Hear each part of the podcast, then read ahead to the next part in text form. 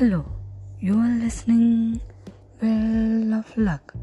आणि मी तुम्हाला अगोदरच्या एपिसोडमध्ये सांगितलं की कोणतं पुस्तक आहे जे शेअर मार्केटमध्ये इन्व्हेस्टिंग कसं करावं, इंटेलिजंट इन्व्हेस्टर कसं बनावं हे शिकवतं. तर त्या पुस्तकाचं नाव होतं इंटेलिजंट इन्व्हेस्टर. आणि तुम्ही ते जर पुस्तक वाचलं तर तुम्हाला इन्व्हेस्टिंग काय असते आणि आपण कशी करू, शेअर मार्केटमध्ये कसा आपण लाभ मिळवू शकतो हे तुम्हाला ते पुस्तक शिकवेल. परंतु आणखी एक पुस्तक मला तुम्हाला सांगावंसं वाटेल की त्या पुस्तकाचं नाव आहे बिहेवियरल इन्व्हेस्टर.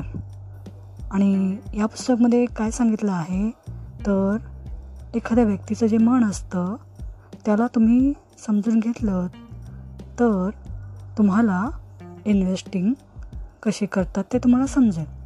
आता फायनान्शियल आपल्याला जर स्वतंत्रता म्हणजे वित्तीय स्वतंत्रता तुम्हाला मिळवायची असेल तर तुम्हाला काय करायला हवं तर शेअर मार्केटमध्ये पैसे गुंतवायला हवेत, इन्व्हेस्टिंग करायला हवी, इन्व्हेस्टर बनायला हवं.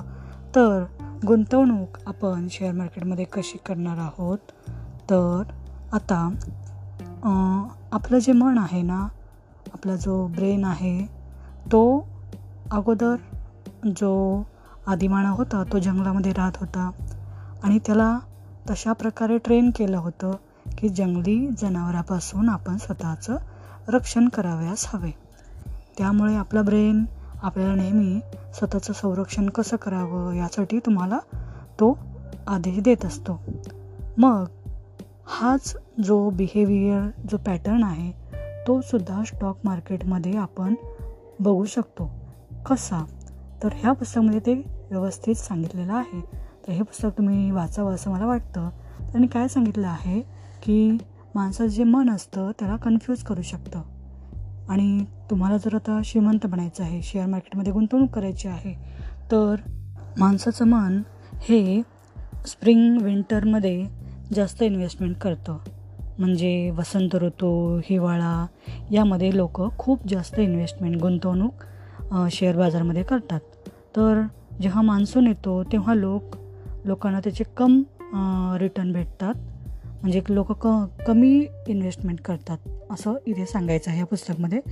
तर याचा पाठीमागचा हेतू काय आहे तर जो मानव प्राणी आहे तो आपल्या भावनांच्या आधारे काम करत असतो. म्हणजे एखाद्या व्यक्तीचं जे बिहेवियर आहे त्याच्या खाली एक कुठली तरी भावना लपलेली असते, त्यामुळे तो तसा व्यक्त होतो. म्हणून इथं सांगितलं आहे की कधीकधी रॅशनल इमोशनल व्यक्ती बनतो.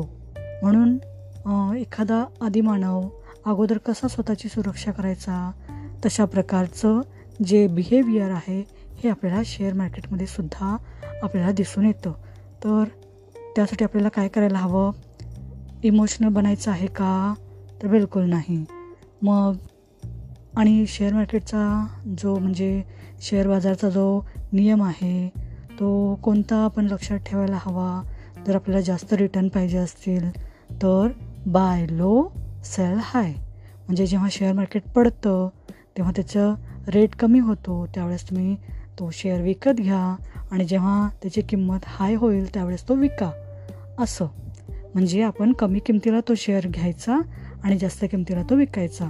हा लॉचा म्हणजे शेअर मार्केटचा एक लॉ आहे. त्यानंतर एम्ब्रेसिंग द अनफॅमिलियर म्हणजे इथे ते सांगतात की आपण काय करतो, फॅमिलियर गोष्टीकडे जास्त खेचले जातो.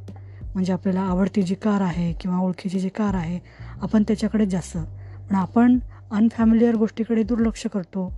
तर इथे सांगितलं आहे की तुमची जी फॅमिलियर म्हणजे ओळखीची कंपनी आहे तुम्ही त्याच्यामध्ये इन्व्हेस्ट करता, परंतु इथे तसं डिपेंड राहू नये.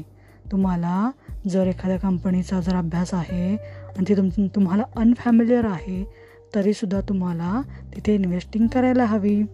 तुमची जी इमोशन आहे तिथे तुम्हाला मॅनेज करावं लागेल, भावनावरती नियंत्रण मिळवावं लागेल. मग तुम्हाला भीती वाटते, राग येतो, आनंद होतो अशा ज्या भावना आहेत त्यावरती नियंत्रण मिळवायला हवं.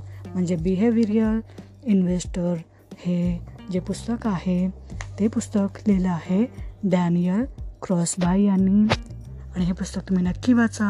थँक्यू.